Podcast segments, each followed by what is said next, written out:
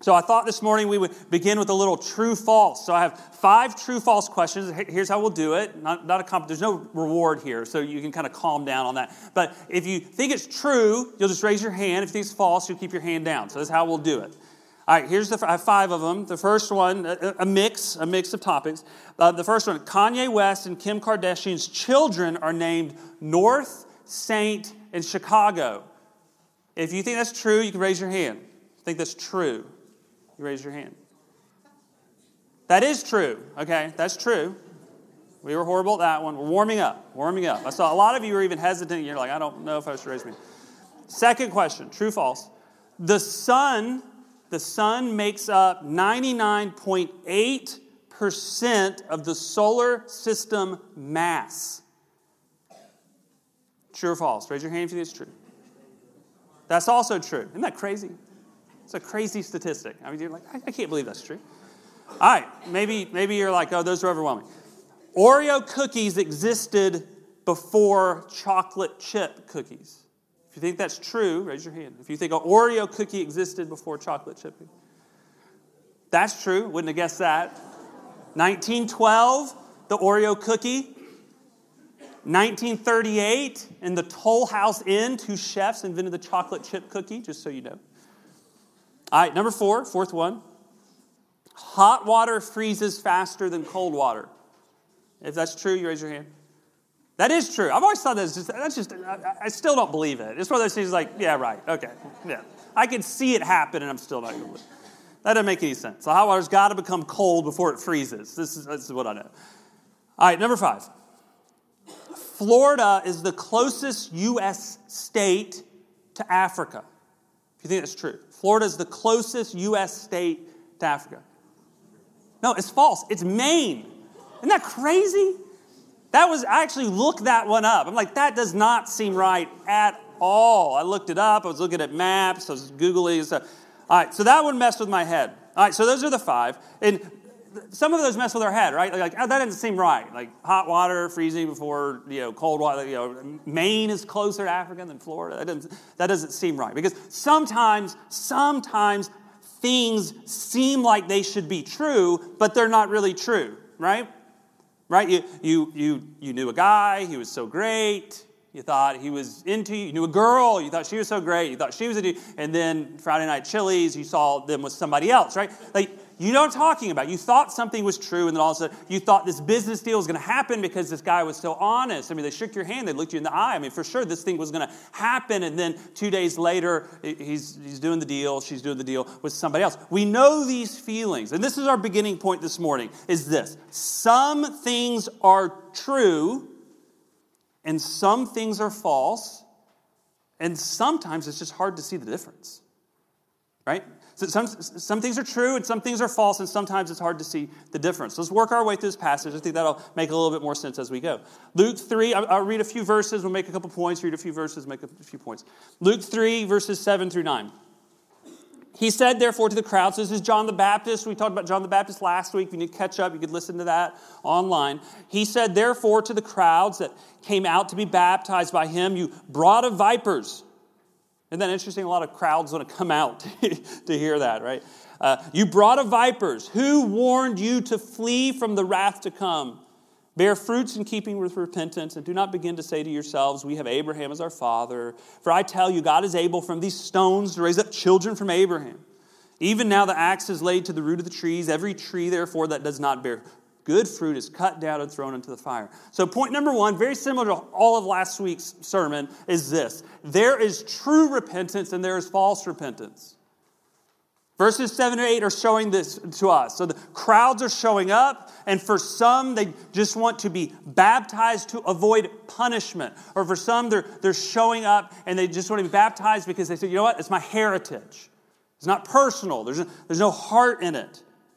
Right? That, that verse seven is saying this. That sort of religion is not enough. That's what John is saying. And verse eight, what he's saying, he's saying, no, no, no, no. Like, you need repentance with fruit.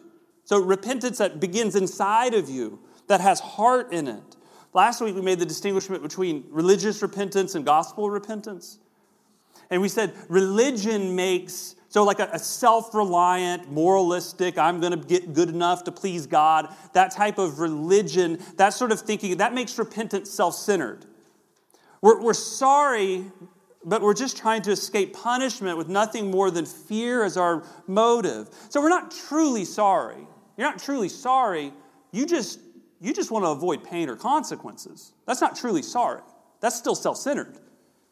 Like, we're not sorry for the sin itself. We're still just selfishly sorry for what might happen to us, right? So it's, it's fake. It's not from our heart. That's what we said last week. But we also said there's another way. There's the gospel repentance, true repentance, which be, begins inside love. Romans two four, by God's kindness we are led to repentance. Right? There's nothing to fear here, so we get to repent our heart from inside of us. And we quoted Jack Miller, who said, repentance is our ongoing calling to collapse on Jesus, acknowledging our need and our receiving of his supply for us. So it's a turning, but the turning is not this like moralistic, I'm going to do better, it's all on me, I will do it, I'll perform the checklist, I'll get better. It's not all us and us and us and self-centered. The, the turning is a death in and of itself. It's a, it's a death to that. It's a surrender into God's provision for our forgiveness and our righteousness. Verse ten comes around. The crowds asked John the Baptist, what, what then shall we do? Right? You just unloaded on us, so what, what should we do?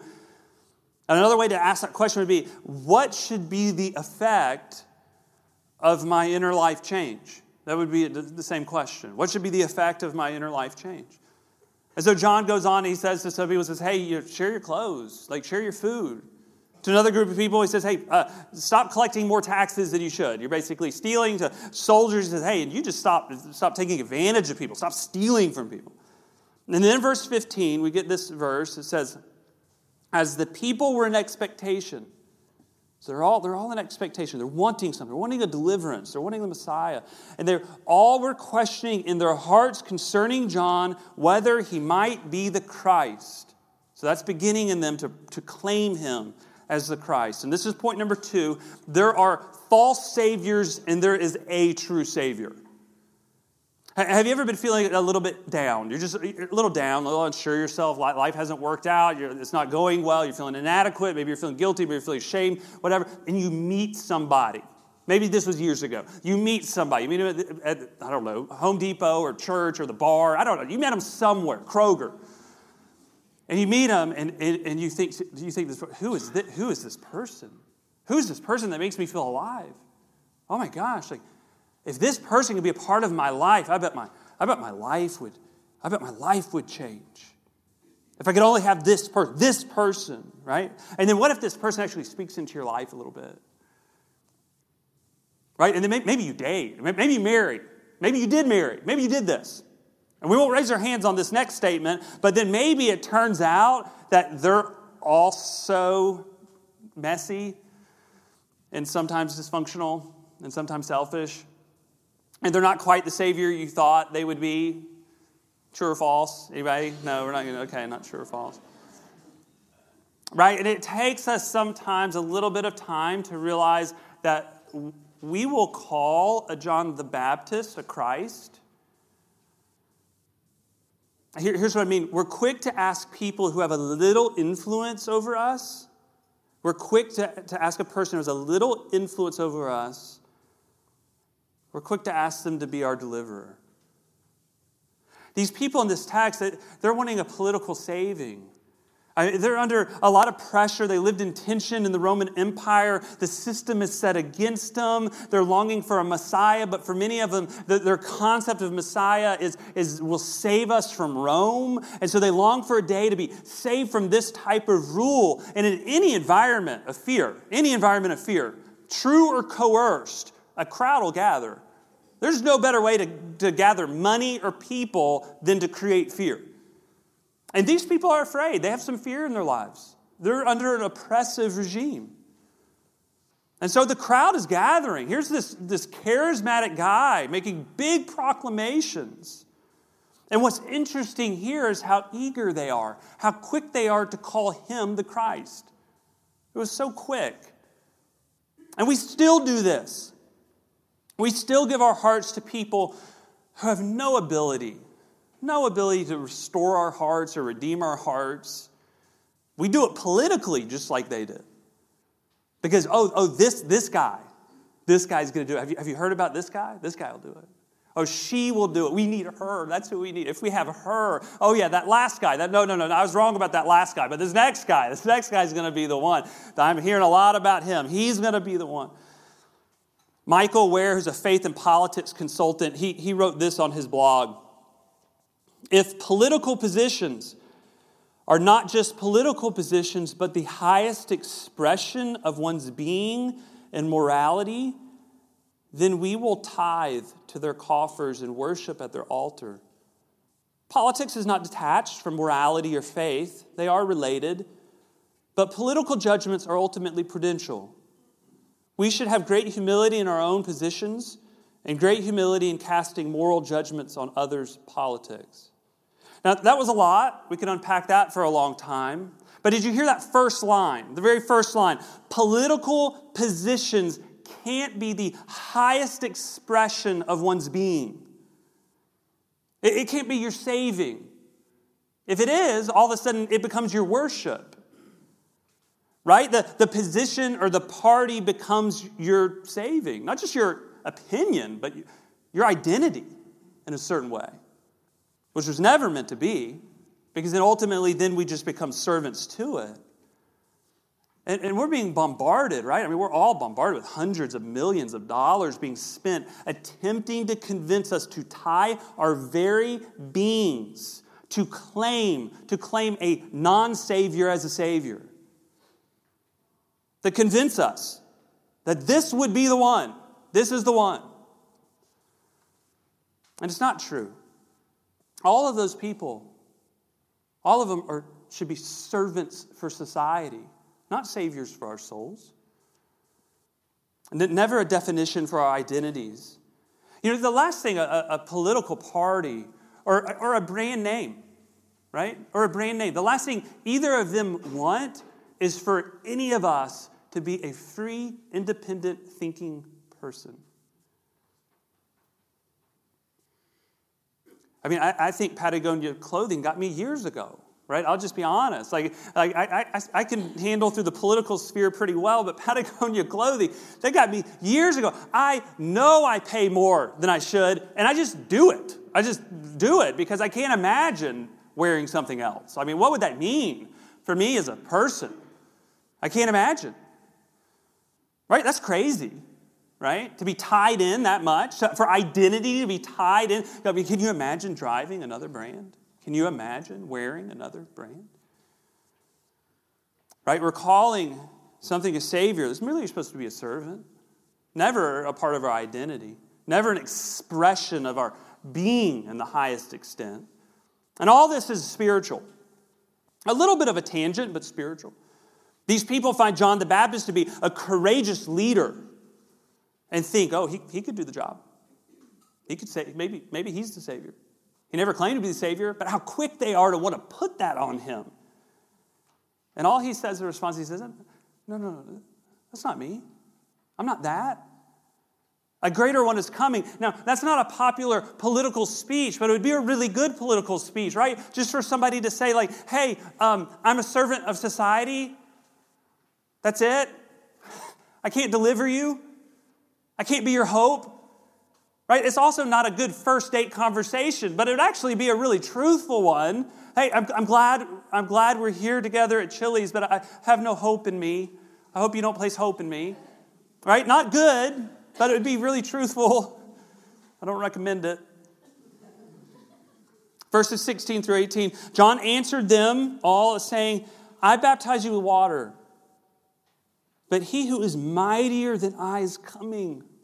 The strap of whose sandals I am not worthy to untie. He will baptize you with the Holy Spirit and fire.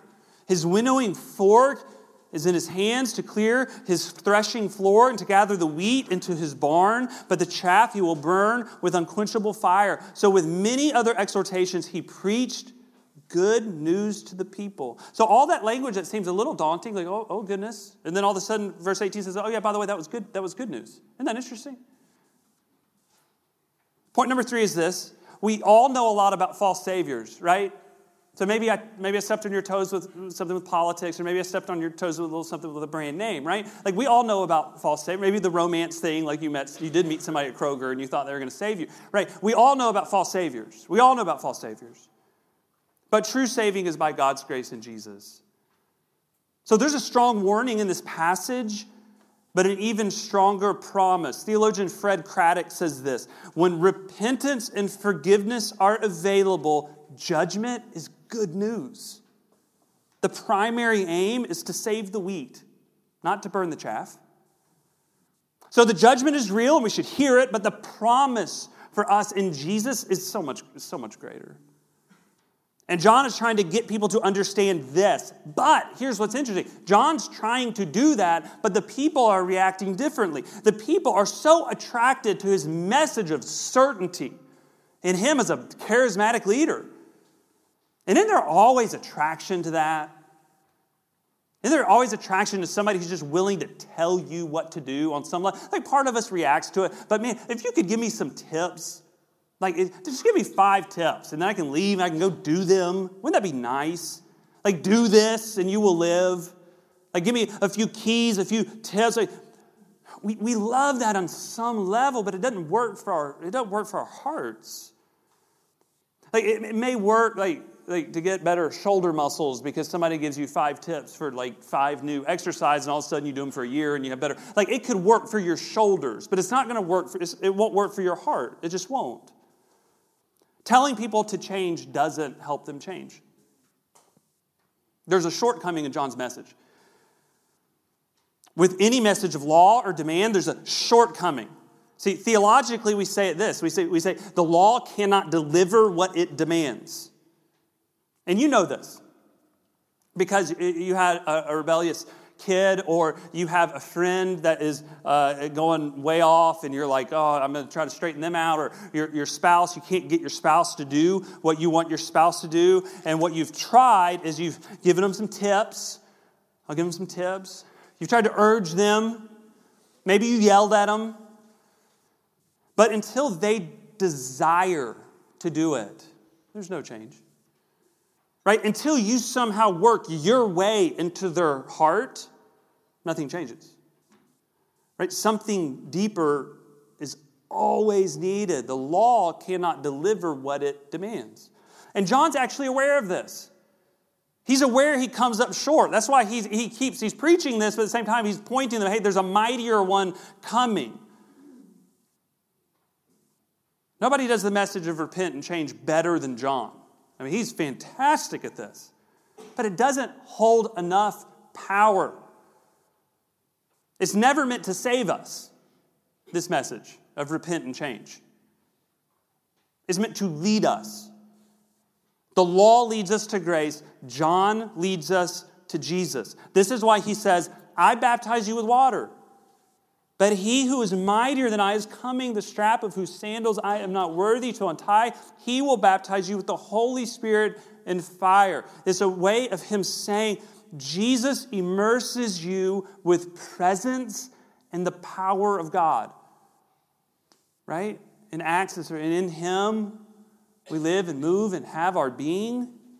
See, this is our position with God in Jesus as imperfect people.